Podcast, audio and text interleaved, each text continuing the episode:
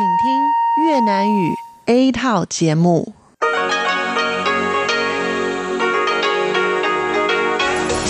Đây là Đài Phát thanh Quốc tế Đài Loan RTI.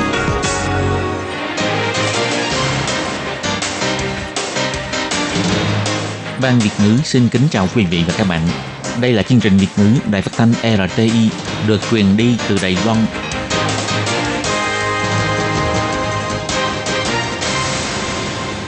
Lê Phương thân chào các bạn, các bạn thân mến. Hoan nghênh các bạn theo dõi chương trình Việt ngữ hôm nay, thứ hai ngày 15 tháng 4 năm 2019, tức ngày 11 tháng 3 âm lịch năm kỷ hợi. Chương trình Việt ngữ hôm nay sẽ đem đến với các bạn các nội dung như sau. Trước hết là phần tin thời sự của Đài Loan, kế tiếp là bài chuyên đề, sau đó là các chung mục tiếng hoa cho mỗi ngày, tìm hiểu Đài Loan và điểm hẹn văn hóa. Nhưng trước tiên, Lê Phương sẽ mời các bạn theo dõi phần tin thời sự của Đài Loan và trước hết là các mẫu tin tóm tắt.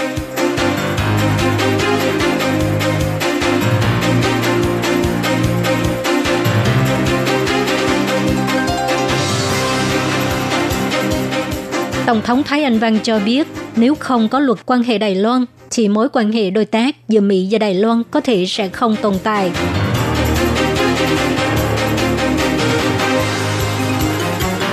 Ủy ban Trung Hoa lục địa biểu thị thuyết thống nhất bằng vũ lực làm trái với hai công ước, chính phủ không có triển khai hành động có nghĩa là không làm tròn trách nhiệm.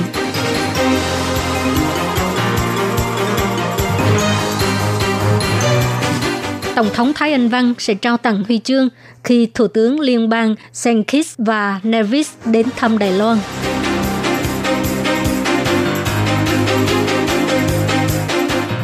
Đội tuyển Đài Loan tham gia cuộc chạy bộ đường dài tại Canada, mong giành được sự ủng hộ của quốc tế đối với việc Đài Loan tham dự với Park A.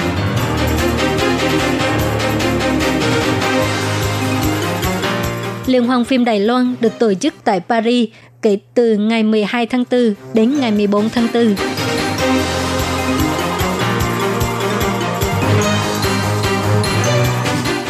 Lễ hội cua ở đảo Lan Từ được diễn ra vào tháng 4.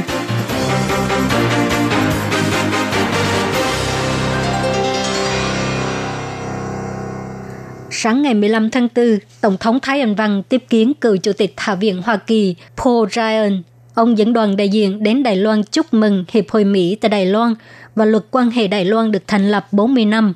Lúc phát biểu, Tổng thống Thái Anh Văn cho biết đây là lần đầu tiên ông Paul Ryan đến thăm Đài Loan. Bà rất vui khi ông Paul Ryan đến tham quan triển lãm kỷ niệm 100 năm tòa nhà phụ Tổng thống. Lúc tham quan, Tổng thống Thái Anh Văn cũng đặc biệt giới thiệu với ông Paul Ryan về buổi ca nhạc vừa mới được tổ chức tại quảng trường phụ Tổng thống. Trong lễ hội âm nhạc, ca sĩ dân tộc nguyên trú đã đứng hát trước tiền sảnh lớn của phụ Tổng thống và người trước từng đứng chỗ này là cựu Tổng thống Tượng Giới Thạch – sự thay đổi này tiêu biểu cho sự tiến bộ của dân chủ Đài Loan. Tổng thống Thái Anh Văn biểu thị năm nay cũng là năm thứ 40 thành lập luật quan hệ Đài Loan. Trong thời gian này, bất kể là Đài Loan hay Mỹ đều có rất nhiều sự kiện và có nhiều thảo luận, cùng chứng kiến mối quan hệ giữa Đài Loan và Mỹ ngày một phát triển mạnh.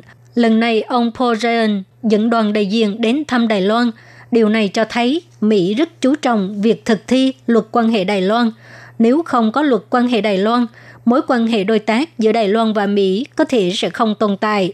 Tổng thống Thái Anh Văn cho hay, Tôi phải nói rằng, luật quan hệ Đài Loan đã tạo nên một nền tảng thể chế rất quan trọng trong giao lưu kinh tế và an ninh giữa Đài Loan và Mỹ.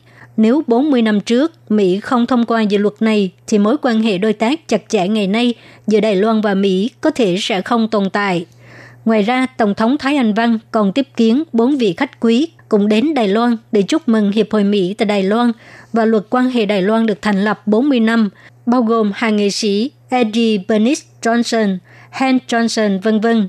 Lúc phát biểu, Tổng thống Thái Anh Văn đã đề cập đến tiêu điểm nóng gần đây tại Đài Loan, đó là vệ tinh Formosa số 7, hợp tác giữa Đài Loan và Mỹ, đã được vận chuyển sang Mỹ vào ngày 14 tháng 4 để phóng lên vũ trụ, khiến cho toàn dân Đài Loan rất phấn khởi, cũng là một cột mốc mới cho sự hợp tác giữa Đài Loan và Mỹ. Tổng thống Thái Anh Văn còn cho biết, tuần trước, Ủy ban Đối ngoại Hạ viện Mỹ đã thông qua nghị quyết đạo luật bảo lãnh Đài Loan năm 2019 và xác nhận lại cam kết của Mỹ đối với Đài Loan và việc thực thi đạo luật quan hệ Đài Loan, thể hiện sự ủng hộ kiên định của Mỹ đối với mối quan hệ Đài Loan và Mỹ. Tổng thống Thái Anh Văn biểu thị,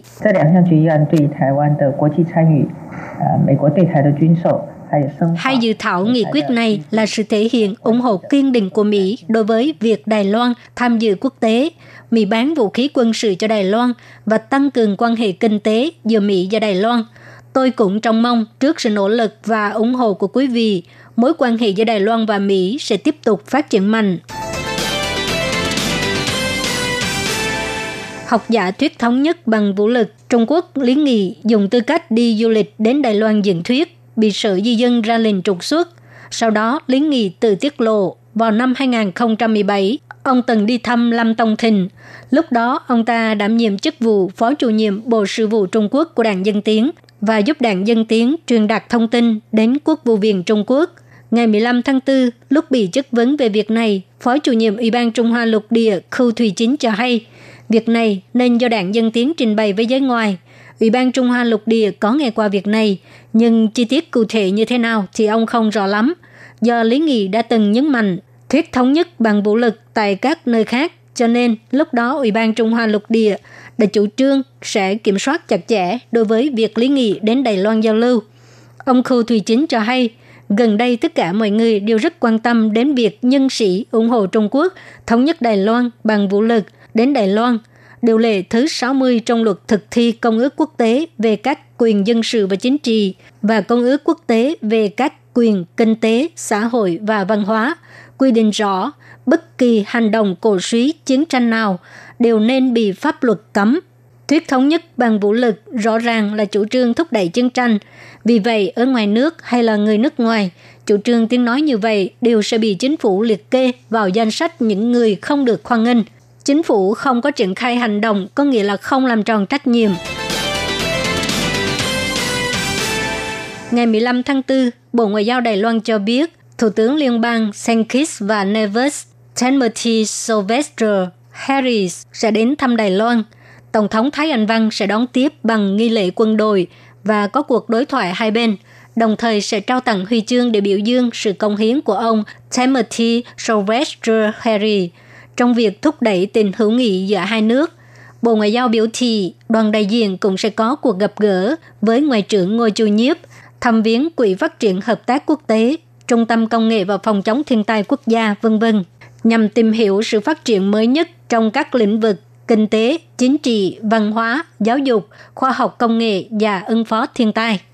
Bộ Ngoại giao còn cho hay đây là lần thứ tư ông Timothy Sylvester Harris đến thăm Đài Loan kể từ khi ông lên nhậm chức thủ tướng vào năm 2015. Điều này chứng tỏ rằng ông rất chú trọng tình hữu nghị giữa hai nước.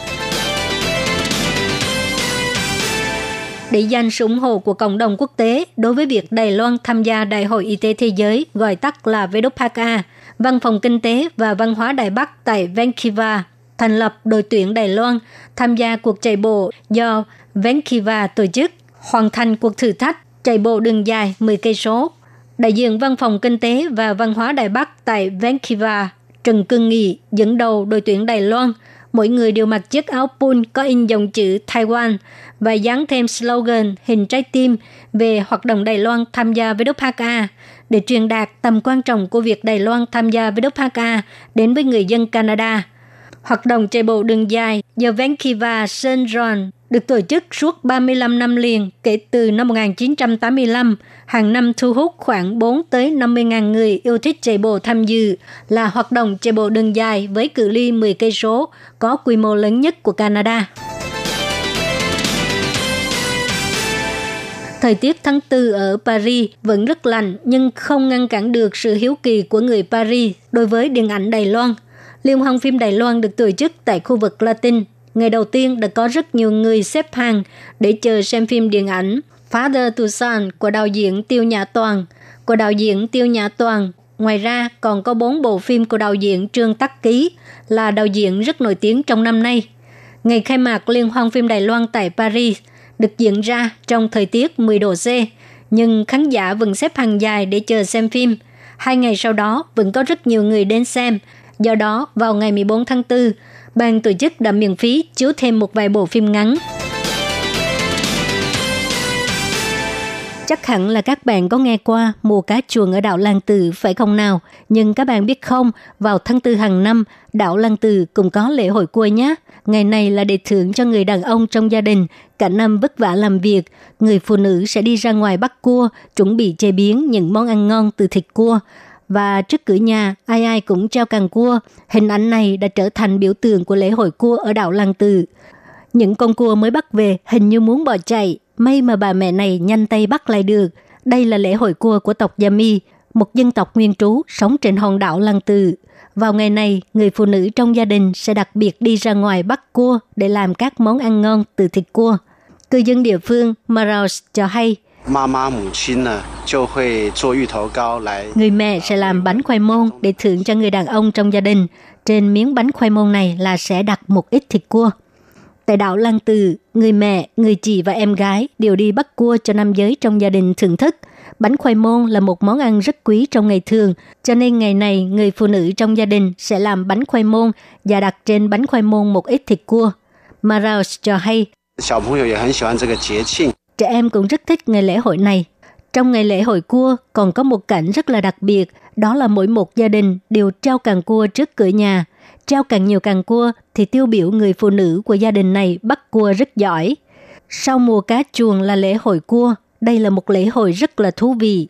Muốn trải nghiệm lễ hội văn hóa đặc biệt này thì các bạn hãy thực hiện một chuyến du lịch đảo Lan Tự nhé.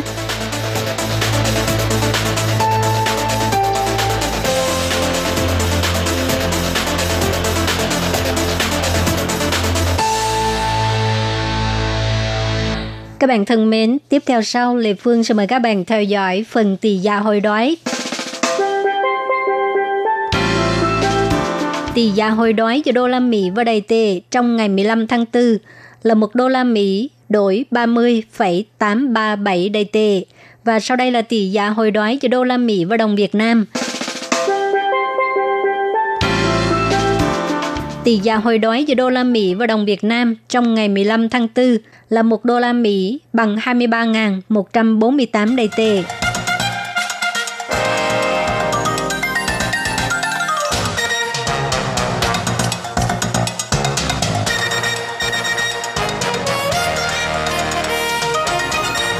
Các bạn thân mến, các bạn vừa theo dõi phần tin thời sự của Đài Phát thanh Quốc tế Đài Loan RTI do Lê Phương thực hiện và sau đây xin điểm lại các tin chính hôm nay. Tổng thống Thái Anh Văn cho biết nếu không có luật quan hệ Đài Loan thì mối quan hệ đối tác giữa Mỹ và Đài Loan có thể sẽ không tồn tại.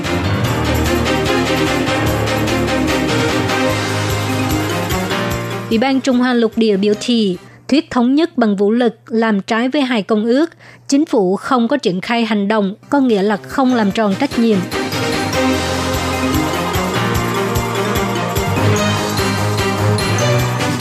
Tổng thống Thái Anh Văn sẽ trao tặng huy chương khi Thủ tướng Liên bang Senkis và Nevis đến thăm Đài Loan.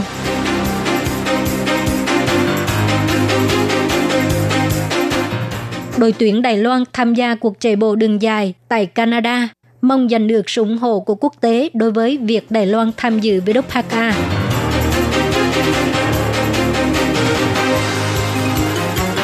Liên hoan phim Đài Loan được tổ chức tại Paris kể từ ngày 12 tháng 4 đến ngày 14 tháng 4.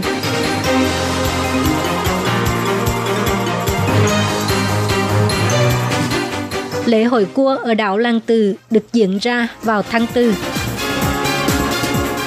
Xin chào quý vị và các bạn thính giả thân mến.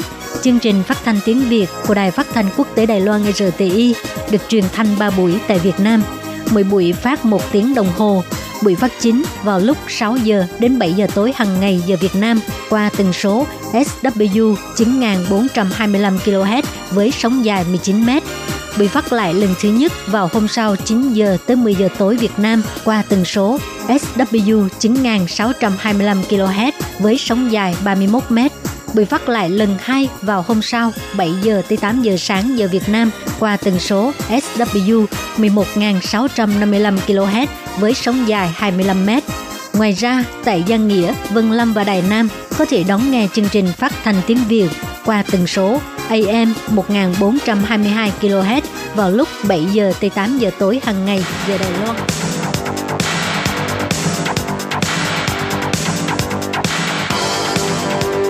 Đây là đài phát thanh quốc tế Đài Loan RTI, truyền thanh từ Đài Loan. Mời các bạn theo dõi bài chuyên đề hôm nay.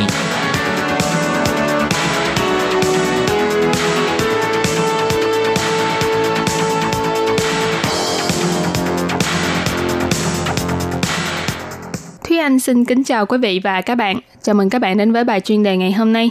Chuyên đề hôm nay có chủ đề là năm tân di dân Đài Loan và quầy phục vụ quốc tế ở thành phố Tân Bắc. Và sau đây mời các bạn cùng lắng nghe nội dung chi tiết của chuyên đề này.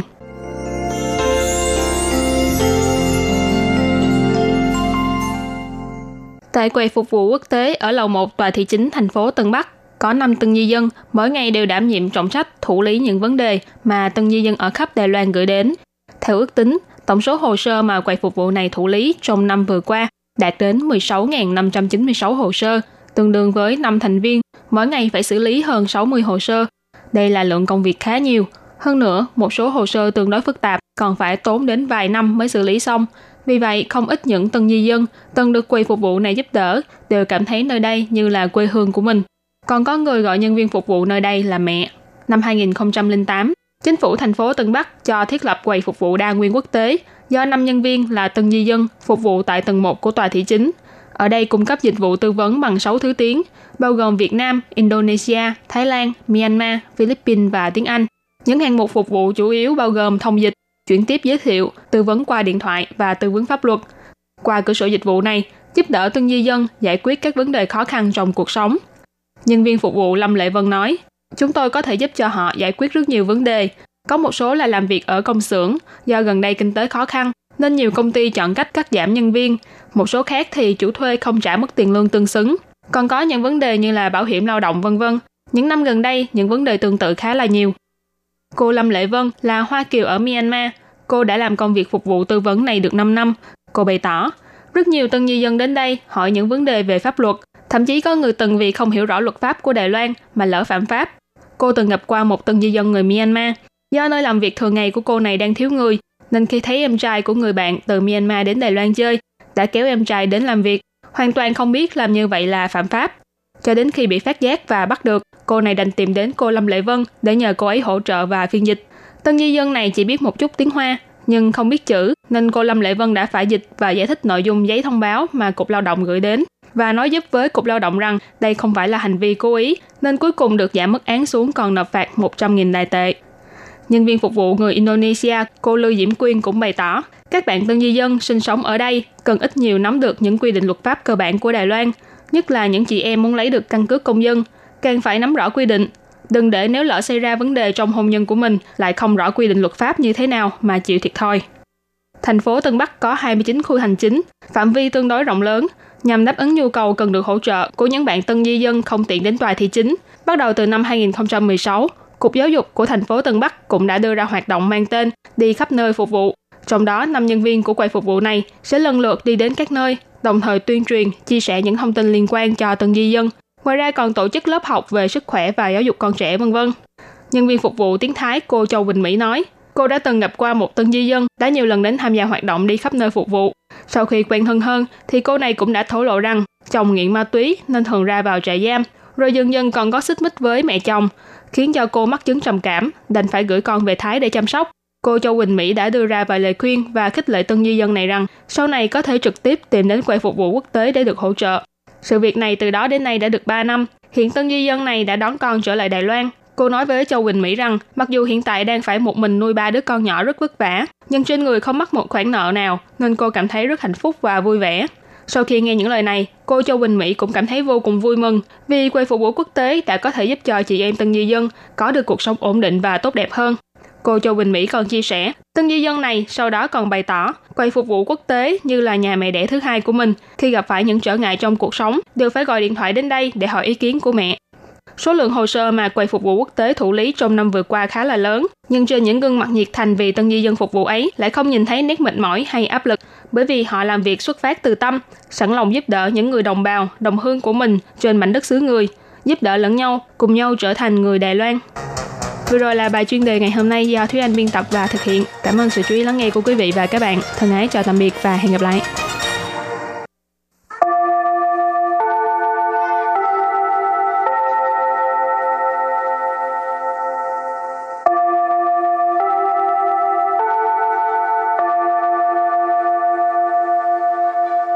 Xin mời quý vị và các bạn đến với chuyên mục Tiếng Hoa cho mỗi ngày do Lệ Phương và Thúy Anh cùng thực hiện.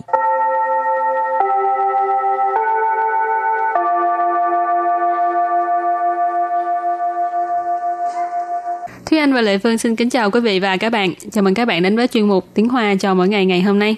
Thúy Anh có biết cái gì gọi là dấu vết carbon không? Hay là dấu chân carbon? Cái này nghe có vẻ lạ quá ha. À. Nhưng mà dấu vết carbon thì em nghĩ là uh, liên quan đến uh, khí thải carbon mà mỗi con người hoặc là mỗi cái công ty hoặc là đơn vị thải ra trong môi trường. Ừ. xong rồi nó sẽ có một cái lượng khí thải nhất định lượng khí carbon nhất định. Thì cái đó chắc gọi là dấu vết carbon. Ừ. Ừ, nếu như các bạn ờ, có thông tin chi tiết hơn hoặc là muốn tìm hiểu sâu hơn về cái khái niệm này các bạn cũng có thể lên mạng tra cứu hoặc là tìm hiểu trong sách vở nha. Ừ, cái này thì hơi chuyên môn. Nếu như mà các bạn nào học về cái à, bảo vệ môi trường thì chắc chắn sẽ biết ha. Ừ. ừ, và hôm nay mình không phải bàn về cái vấn đề này mà tại vì học tiếng hoa có từ này. Hôm nay chúng ta học hai câu. Câu thứ nhất trong tương lai tất cả sản phẩm đều phải ghi chú dấu vết carbon của mình. Và câu thứ hai người tiêu dùng có thể chọn sản phẩm thân thiện với môi trường và bây giờ chúng ta lắng nghe cô giáo đọc hai câu mẫu này bằng tiếng hoa 将来所有产品都必须注明它的碳足迹。消费者可选择对环境最友善的商品。 Thúy Anh xin giải thích câu mẫu số 1将来所有产品都必须注明它的碳足迹。将来 将lại nghĩa là tương lai Số yếu Số yếu là tất cả. Sản phẩm Sản phẩm là sản phẩm. Tô Tô nghĩa là đều.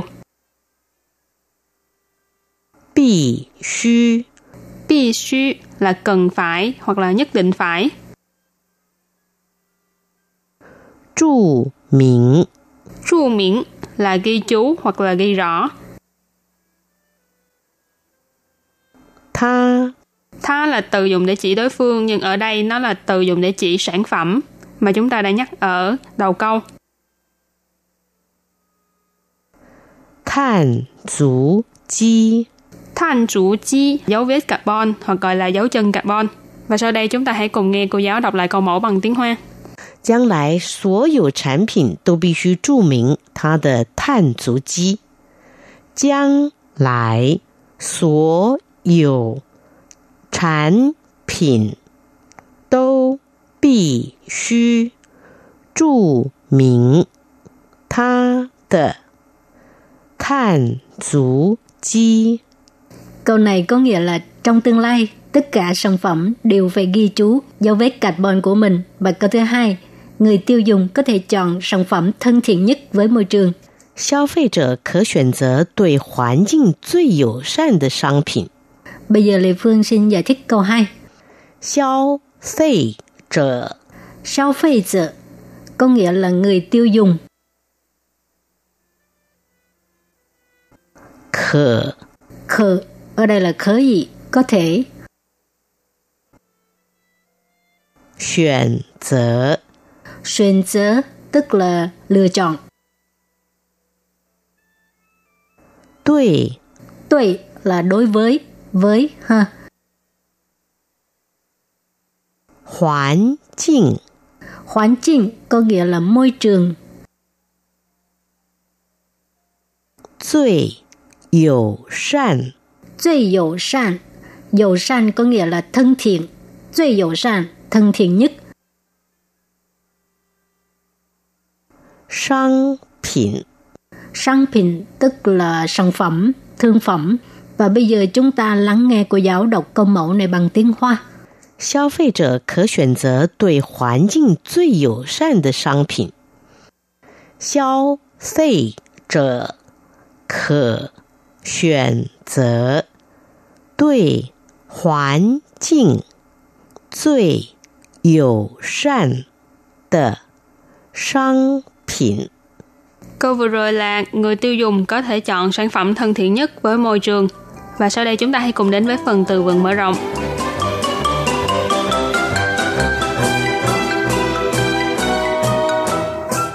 碳排放，碳排放 Than排phăng nghĩa là khí thải carbon.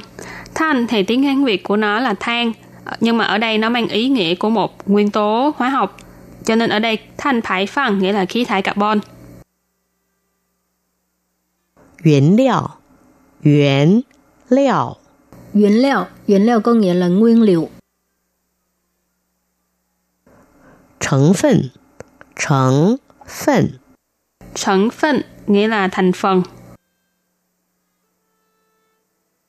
Kỳ hạn Kỳ hạn Kỳ hạn có nghĩa là thời hạn. Và sau đây chúng ta hãy cùng đặt câu với những từ vựng mở rộng. Từ đầu tiên là than排放, nghĩa là khí thải carbon. 据报道，过去几年，全球的碳排放不仅没有减少，反而增加了。据报道，过去几年，全球的碳排放不仅没有减少，反而增加了。Câu này có nghĩa là theo đưa tin, những năm gần đây, lượng khí thải carbon toàn cầu không chỉ không giảm đi, mà ngược lại còn tăng thêm. Truy bao tỏ, truy ở đây là dựa vào hoặc là căn cứ theo. Bao tỏ nghĩa là đưa tin, ờ, truyền thông đưa tin, cho nên truy bao tỏ tức là theo đưa tin. Qua chu chỉ niên là những năm trước đây, hoặc là những năm gần đây. 全球 nghĩa là toàn cầu hoặc là toàn thế giới. Thanh thải phăng, nãy mình có giải thích là khí thải carbon. Putin phản ở là một cụm dùng để chỉ uh, một cái gì đó không chỉ như thế nào mà còn ngược lại còn như thế nào đó. Cho nên ở đây bù chỉnh mấy ở减少, phản ở增加了.减少là giảm đi, giảm thiểu.增加là tăng thêm, gia tăng. Cho nên ở đây nghĩa là không chỉ không giảm đi mà trái lại còn tăng thêm. Tiếp theo xin đặt câu cho từ nguyên liệu, nguyên liệu. 这都是用荷兰进口原料做的，你可以试看看。 这都是用荷兰进口原料做的，你可以试看看。Câu này có nghĩa là đây đều là những cái à, nguyên liệu được làm à, được nhập khẩu từ Hà Lan. Bạn có thể thử xem sao. Ờ, 这都是 đây đều là dùng tức là sử dụng dùng ha. Hở Lan là đất nước Hà Lan, Jin khẩu là nhập khẩu, Nguyên liệu là nguyên liệu, Chỗ tức là làm, sản xuất. Nì khởi ý sư khăn khăn, bạn có thể thử xem sao. Nì có- ờ, ở đây xin dịch là bạn, khởi ý là có thể, sư là thử, sư khăn khăn, thử xem sao. Và đặt câu với từ kế tiếp là thành phần, nghĩa là thành phần. 有些感冒药含有安眠药的成分，吃了使人昏昏欲睡。有些感冒药含有安眠药的成分，吃了使人昏昏欲睡。 Câu này có nghĩa là có một số thuốc cảm, trong đó có thành phần của thuốc ngủ, uống vào sẽ khiến cho người ta cảm thấy buồn ngủ. Dầu xe là có một số, cảnh mau nghĩa là bị cảm, dạo là thuốc, cho nên cảnh mau dạo là thuốc cảm. Hẳn tức là bao hàm. Ở đây hẳn dầu tức là bên trong có chứa. Ăn miễn dạo là thuốc ngủ. Sư nghĩa là ăn, nhưng mà ở đây theo tiếng Việt thì mình dịch là uống. Sư là khiến cho. Rỉnh là người. Huân huân yu suy là một cụm từ dùng để chỉ trạng thái là buồn ngủ hoặc là sắp sửa ngủ. Bây giờ đặt câu cho từ cuối cùng, xí限 tức là thời hạn. 距离交货的期限只剩三天了，大家加油吧！距离交货的期限只剩三天了，大家加油吧! Câu này có nghĩa là à, cách cái à, thời hạn giao hàng chỉ còn 3 ngày thôi, mọi người phải cố gắng lên nhé. 距lý có nghĩa là khoảng cách ha, cự ly. Giao货tức là giao hàng. Chỉ 剩三天了 Sân có nghĩa là sân xa tức là còn lại ha. Chỉ có nghĩa là chỉ. San thiên là ba ngày. Chỉ sân san thiên là, là chỉ còn ba ngày thôi. Ta cha là tất cả mọi người. Cha dỗ ở đây là cố lên. Ba ngữ khí từ trợ từ đặt ở cuối câu ha.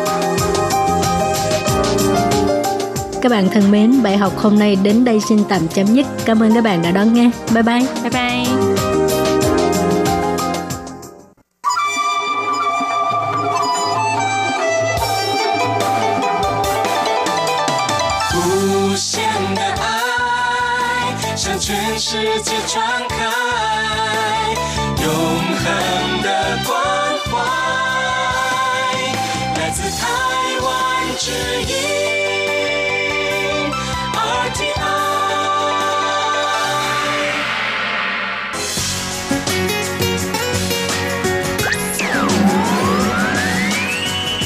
Đang đón nghe chương trình Việt ngữ Đài RTI truyền thanh từ Đài Loan.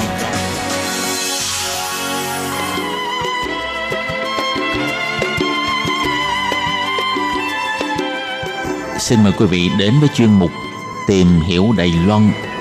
Chuyên mục này giới thiệu về con người và đất nước Đài Loan. Hoan nghênh đón nghe.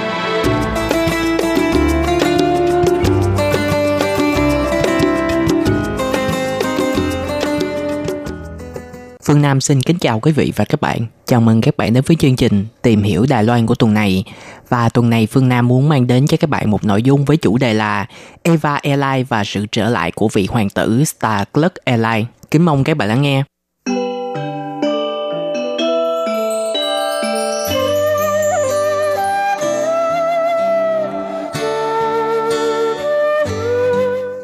Eva Air là một trong những hãng hàng không Đài Loan có trụ sở tại sân bay quốc tế Đạo Viên, Đài Loan gần Đài Bắc, hoạt động vận chuyển hành khách và hàng hóa đến các địa điểm tại châu Á, Australia, New Zealand, châu Âu và Bắc Mỹ.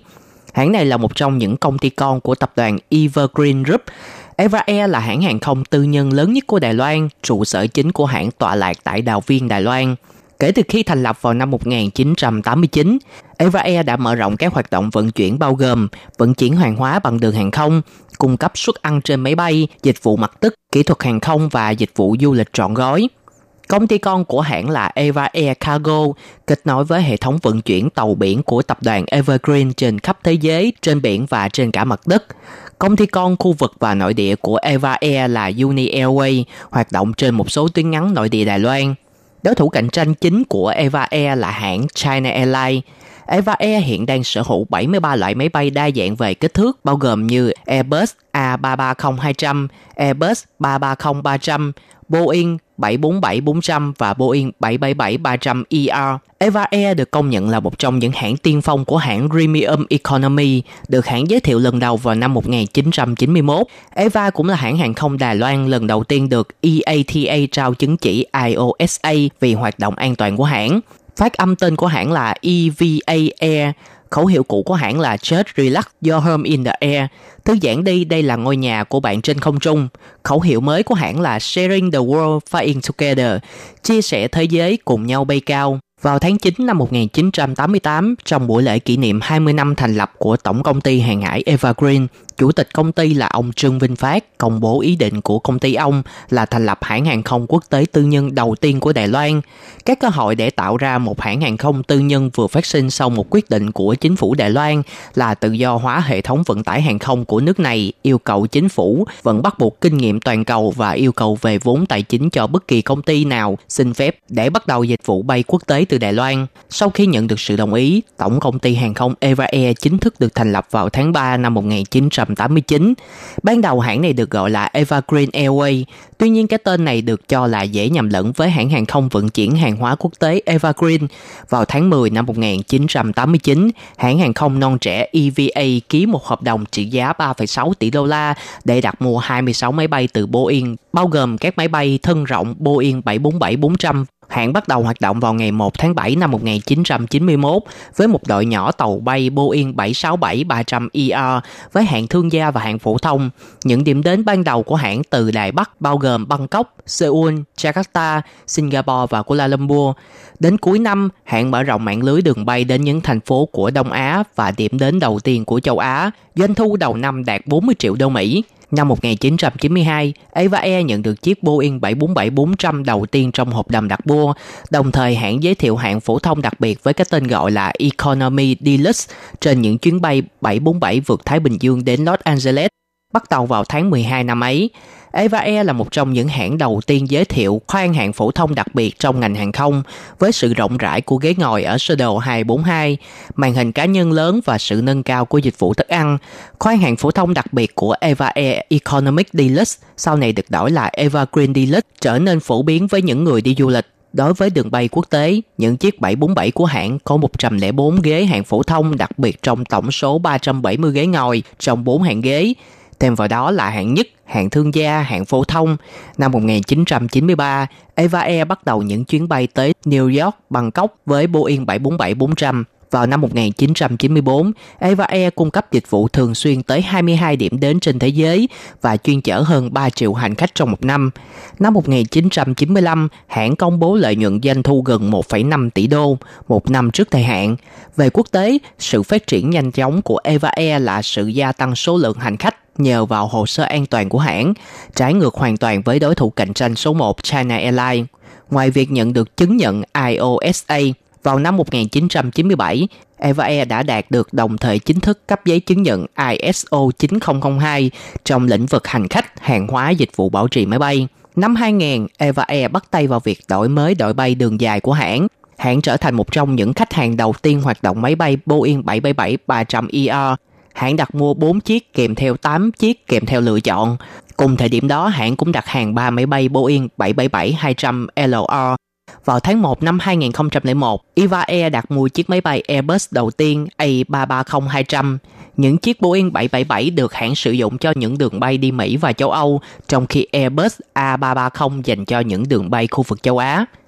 Năm 2001, Eva Air bắt đầu niêm yết cổ phiếu trên thị trường chứng khoán Đài Loan. Ban đầu 1% cổ phần của công ty được cung cấp trên thị trường, với 1 phần tư nắm giữ bởi công ty mẹ, tổng công ty hàng hải Evergreen và nhân viên của Eva Air. Năm 2002, Eva Air trải qua những cải cách trong nội bộ công ty với việc cắt giảm nhân viên và quản lý phù hợp. Điều này lên đến đỉnh điểm một quá trình mà đã bắt đầu vào năm 1997 khi cuộc khủng hoảng tài chính châu Á đã bắt đầu ảnh hưởng tới lợi nhuận của công ty.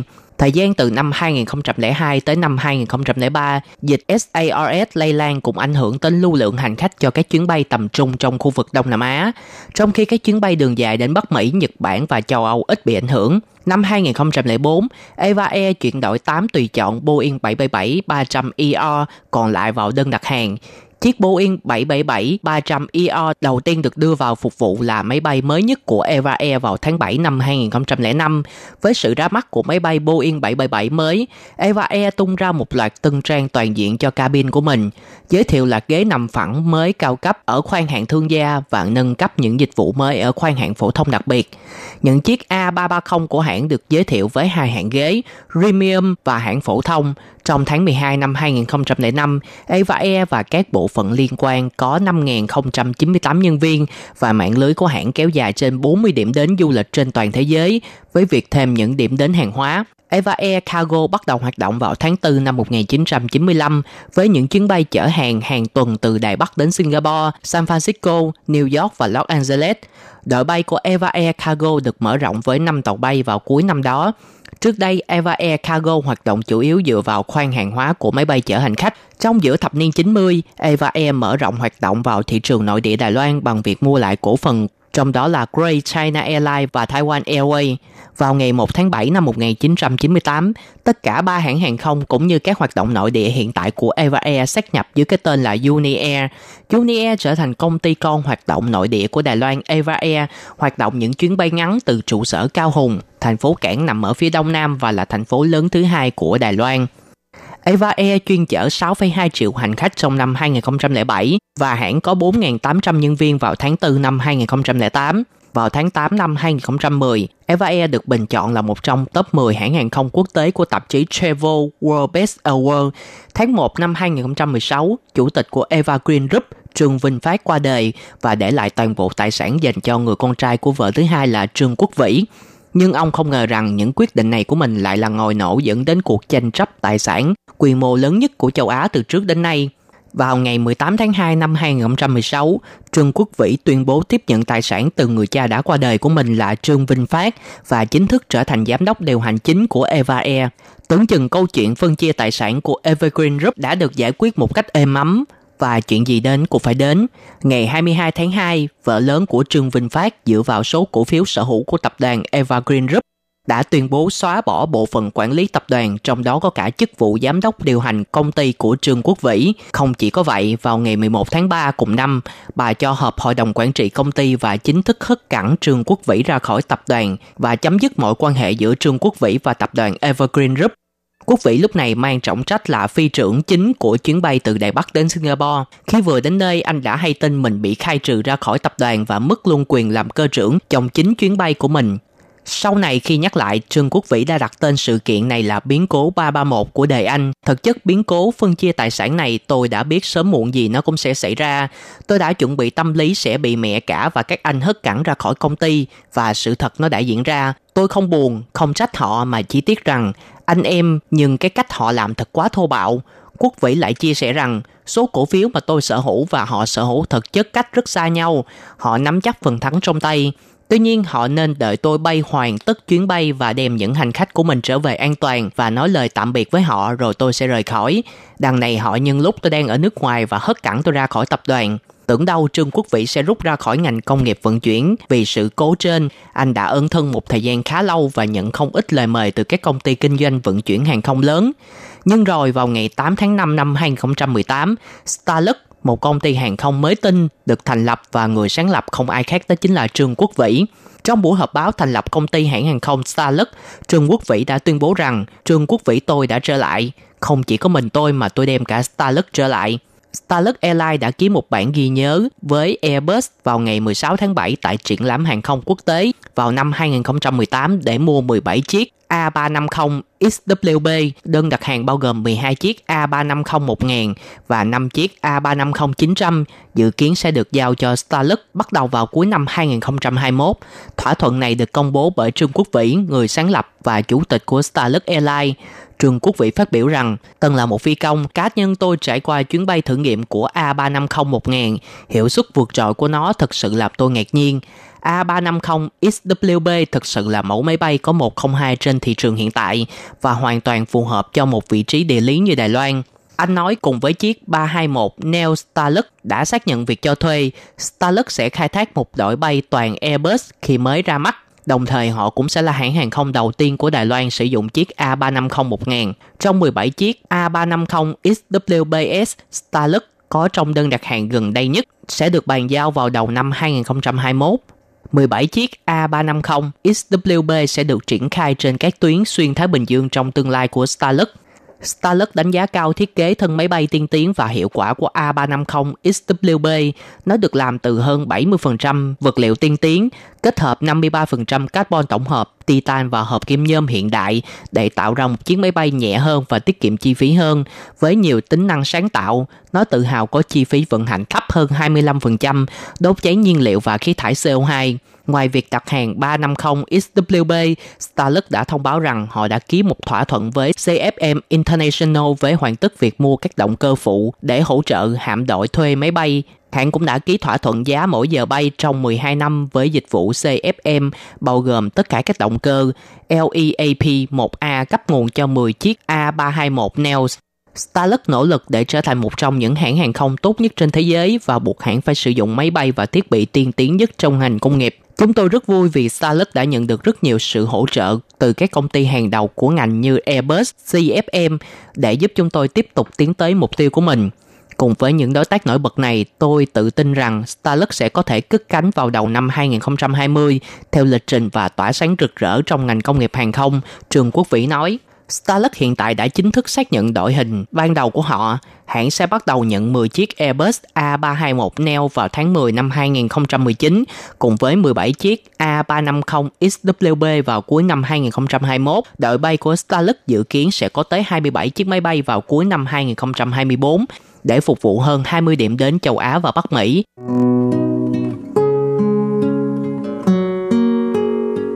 Phương Nam xin chào tạm biệt các bạn và hẹn gặp các bạn vào tuần sau với nhiều nội dung mới mẻ hơn. Xin chào tạm biệt. Bye bye.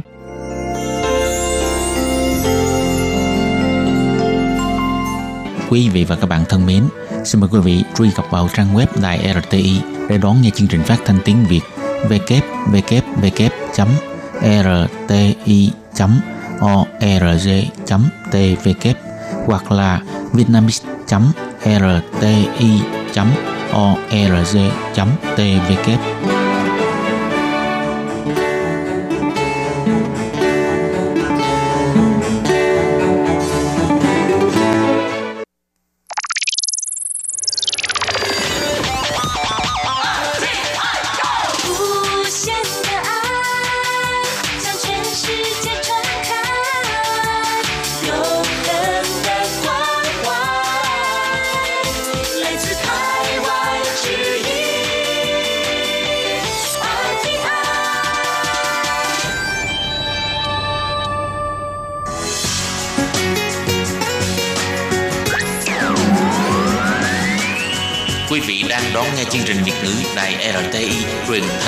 Long.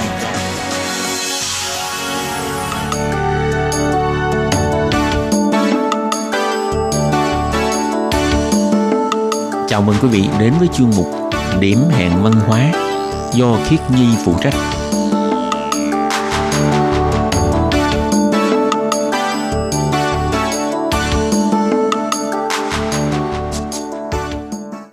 Khi Nhi xin chào các bạn. Xin mời các bạn lại đón nghe điểm hẹn văn hóa của tuần này. Các bạn có biết không, ở Đài Bắc có ba ngôi chùa lớn được nổi tiếng là cầu gì đều được nấy. Đó là chùa Bảo An Cung với lại Lũng San Sư và Thiên Sủy Giảng. Tức ba chùa Bảo An Cung hay Long Sơn Tự hay Thanh Thủy Nghiêm. Ba chùa này được xem là trung tâm tín ngưỡng tôn giáo của miền Bắc Đài Loan – và hàng năm, những ngôi chùa này đều có tổ chức những buổi lễ hội lớn hay miếu hội lớn của chùa. Như ngày 8 tháng 4 vừa rồi, chùa Bảo An Cung ở bên Đài Long Động vừa mới khai mạc lễ hội văn hóa Bảo Xanh. Đây là một trong những lễ hội văn hóa tôn giáo lớn nhất của Đài Bắc. Và hôm nay, Khi Nhi muốn chia sẻ với các bạn về chủ đề liên quan đến lễ hội văn hóa Bảo Xanh này – sau đây xin mời các bạn cùng đón nghe chương trình nhé.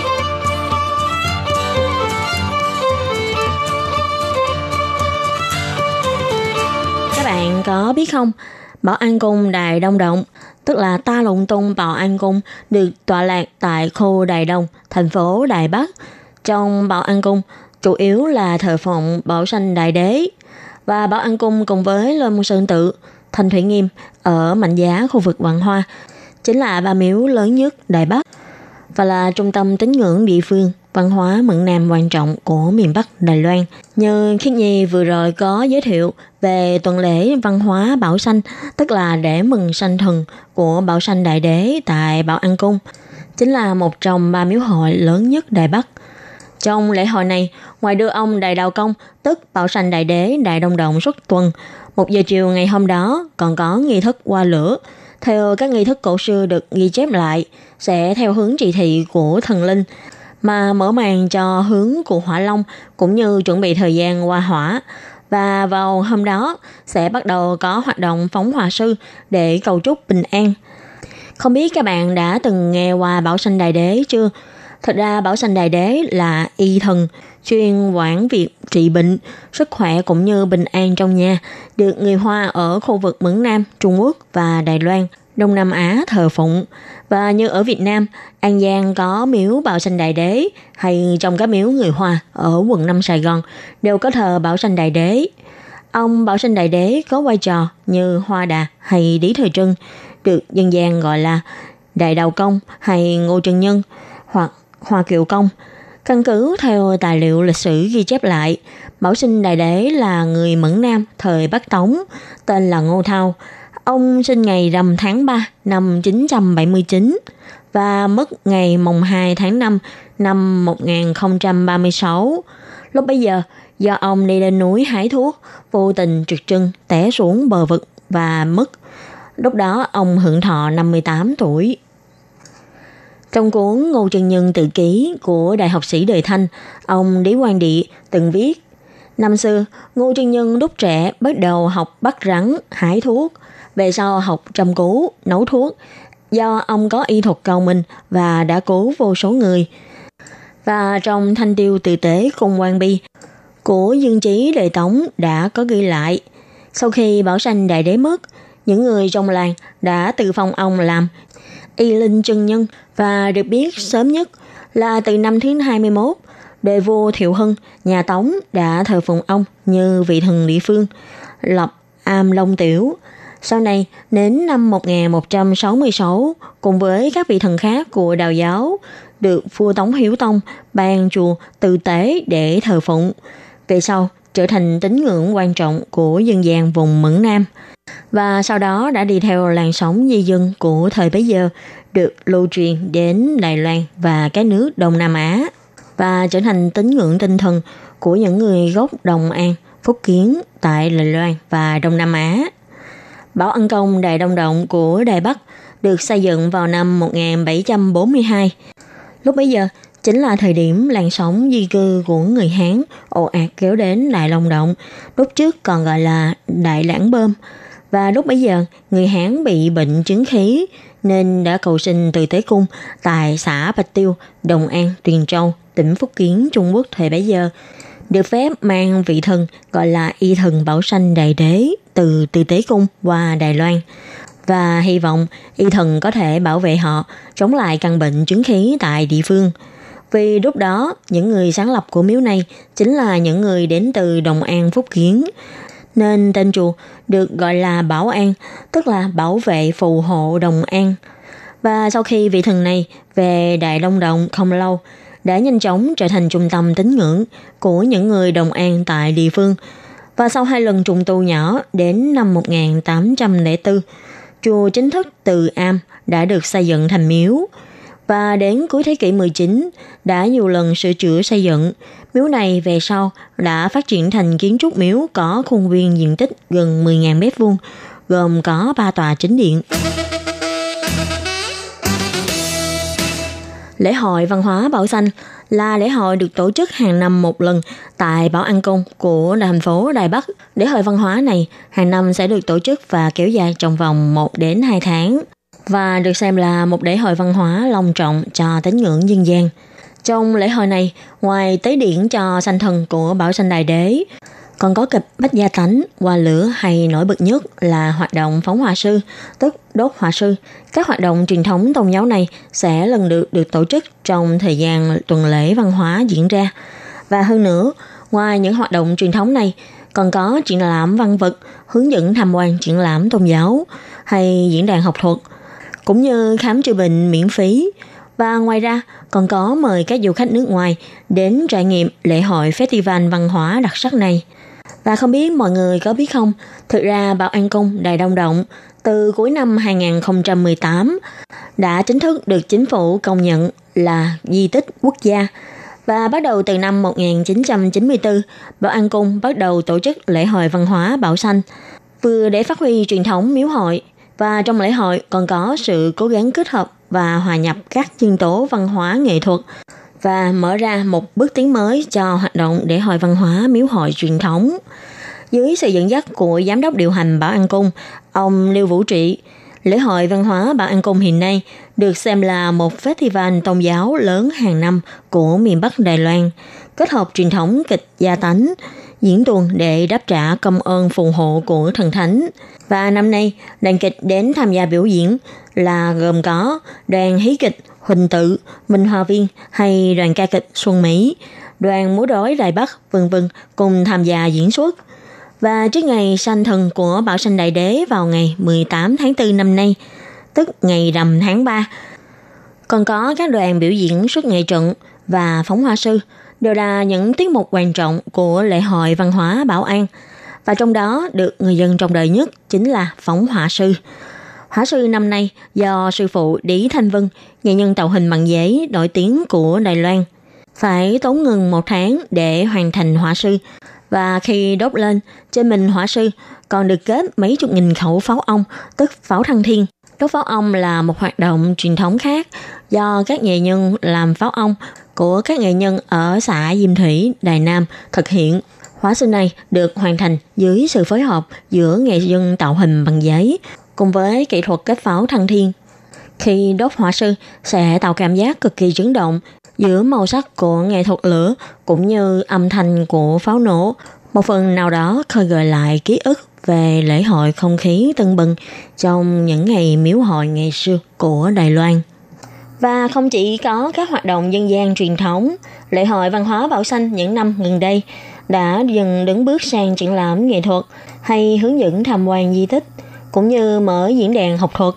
Ngoài ra, để kỷ niệm và phát huy tinh thần chữa bệnh cứu rỗi thế nhân của Bảo sanh Đại Đế.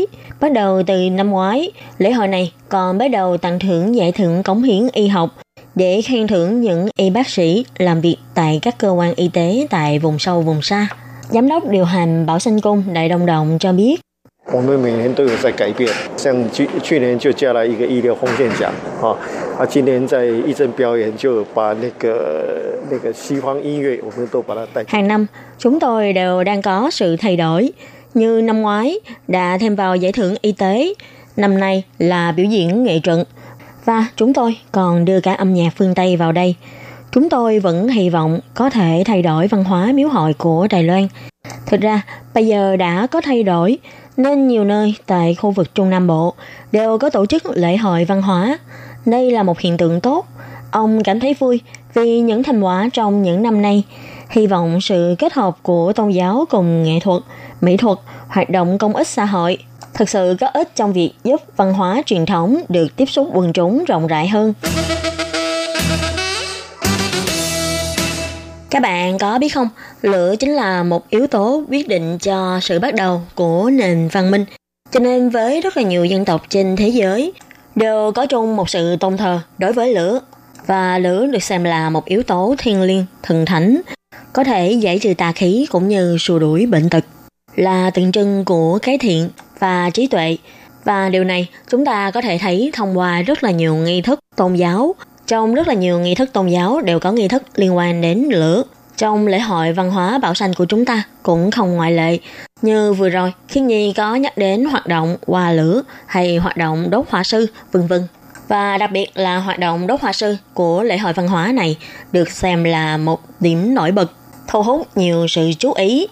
Nghi lễ đốt hỏa sư vốn nhị đã bị thất truyền từ lâu, phải đến năm 1994, trong thời kỳ bắt đầu chuyển hướng văn hóa miếu hội, người phụ trách của Bảo An Cung đã cho mời rất nhiều chuyên viên đến tham khảo sách cổ và mời người phụ trách hoạt động đổ pháo ông tức thằng thiền pháo của vũ miếu Diêm Thủy, đến giao lưu để cùng khôi phục lại nghi thức cổ xưa đốt hỏa sư này. Kết cấu của con hỏa sư này chủ yếu là có không xương được tạo ra từ tre. Người ta dùng tre cắt mảnh để tạo thành khung xương của con sư tử. Và trên khung xương tre của sư tử này, người ta gắn đầy các loại pháo thăng thiên. Và sau khi phần khung xương đã được hoàn thành, sẽ dùng các loại giấy màu lắp lên khung để tạo hình thành con sư tử. Trên lưng của con sư tử sẽ mở một cái nắp và bỏ hàng nghìn quả pháo ong vào. Khi đốt pháo, sư tử cũng cháy theo và lúc đó cũng sẽ kích nổ hàng nghìn quả pháo trong bụng sư tử. Và tiếp tục là kéo theo một trận biểu diễn pháo nghệ thuật lồng trời. Đây là một sự biểu diễn kết hợp giữa pháo hoa và pháo lễ, trông rất là tưng bừng và hoành tráng, thu hút rất là đông người dân đến trại hội. Ý nghĩa tượng trưng của nghi thức đốt hỏa sư này là xua đuổi bệnh tật và sự suối quẩy. Mượn việc đốt thánh sư để tiễn đưa thánh sư lên trời, đồng thời cũng mang theo tất cả bệnh tật đi theo. So với các hoạt động của khu vực Trung Nam Bộ Đài Loan, thì hoạt động đốt hoa sư này có quy mô nhỏ hơn rất nhiều, vì nó chỉ kéo dài cỡ khoảng 10 phút. Vì Bảo An Cung này nằm gần sân bay Tùng Sơn, cho nên hoạt động này chỉ được tổ chức trong vòng 10 phút. Và trong thời gian này, tất cả các chuyến bay sẽ tạm ngưng hoạt động để phối hợp với hoạt động đốt hỏa này. Nếu như phía Bảo An Cung mà bất cẩn để thời gian đốt hỏa quá 10 phút hay tiến hành hoạt động đốt hỏa trong thời gian máy bay vững bay, thì phía miếu sẽ bị phạt 200 nghìn. Lễ hội văn hóa Bảo Xanh thường được tổ chức từ tháng 3 âm lịch cho đến tháng 5, được xem là bữa tiệc văn hóa tôn giáo kéo dài 2 tháng. Trong đó bao gồm kịch Bách Gia Tánh, biểu diễn nghệ trận, phóng hòa sư, lễ mừng thọ Bảo Sanh Đại Đế hay triển lãm mỹ thuật Bảo An Cung và tòa đàm tôn giáo vân vân. Và phí miếu cũng rất hoan nghênh người dân khắp nơi đến tham gia lễ hội tôn giáo dân gian này. Các bạn thân mến, chương trình điểm hẹn văn hóa của tuần này với chủ đề về lễ hội văn hóa Bảo Xanh do Khí Nhi thực hiện đến đây là hết. Cảm ơn sự chú ý lắng nghe của quý vị và các bạn. Xin hẹn gặp lại các bạn trong các chương trình kỳ sau. Xin thân ái chào tạm biệt các bạn. Bye bye.